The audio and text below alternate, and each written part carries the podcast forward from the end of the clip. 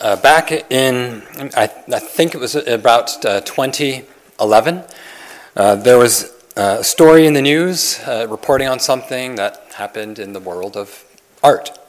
And uh, it was in Spain. In Spain, there was this portrait painting. Uh, it was a portrait painting that was donated to a church, and it was a, a portrait painting that depicted Jesus.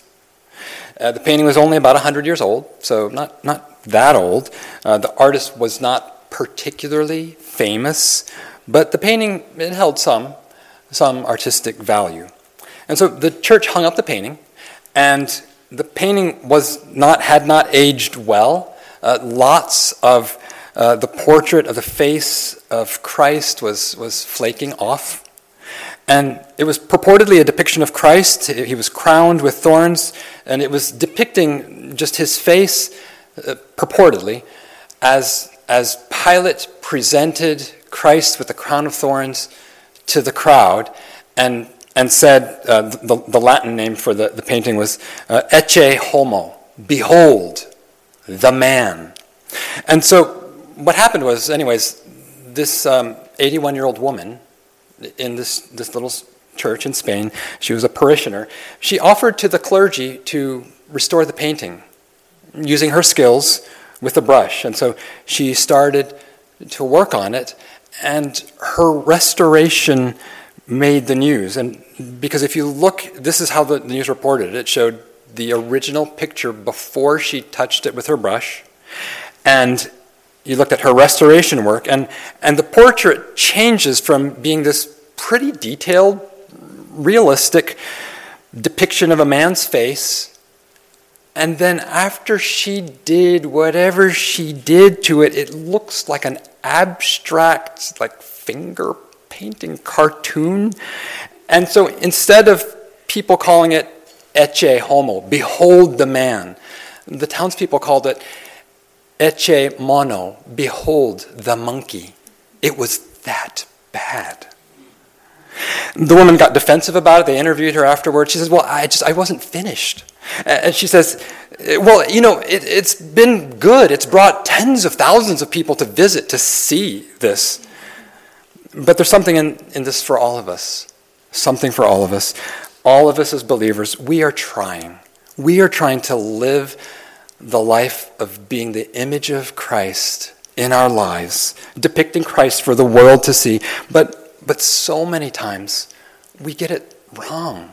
We, we do these clownish things. We say stupid, sinful things. And, and then when we do it and, and we're caught, we, we, we self righteously try to defend ourselves and excuse ourselves. Behold the monkey. I mean, that really is me so many times. But Jesus is the one who started this. Jesus is the one who started this work in you and in me in saving us and in sanctifying us. And Jesus wants us to remember, Jesus wants you to remember at this table, you are not here because of how acceptable you were before Jesus brought you here. And you are not at this table because of how acceptable you would make yourself after he brought you here.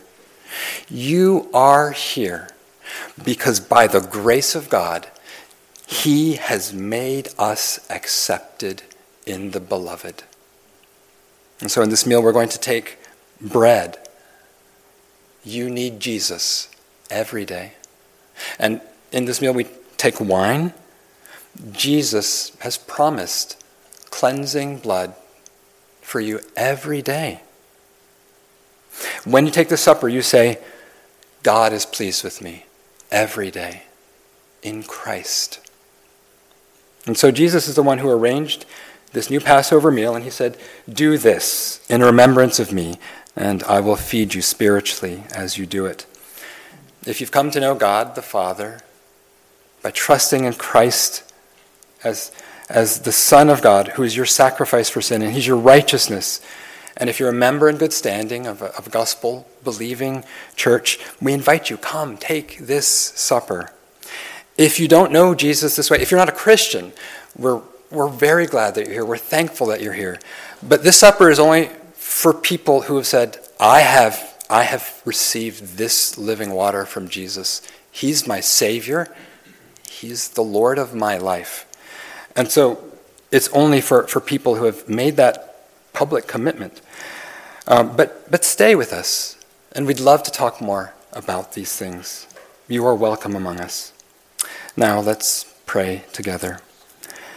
Lord Jesus, we ask that you would come and that you would feed us yourself, your flesh and your blood, that spiritually we would be nourished in the inner man by you, Christ, our shepherd, the bread of heaven, the, the, the one who has poured out his spirit and, and living water, streams of living water into us. We pray, Lord, that, that you would be with us at this table. In Jesus' name we ask. Amen.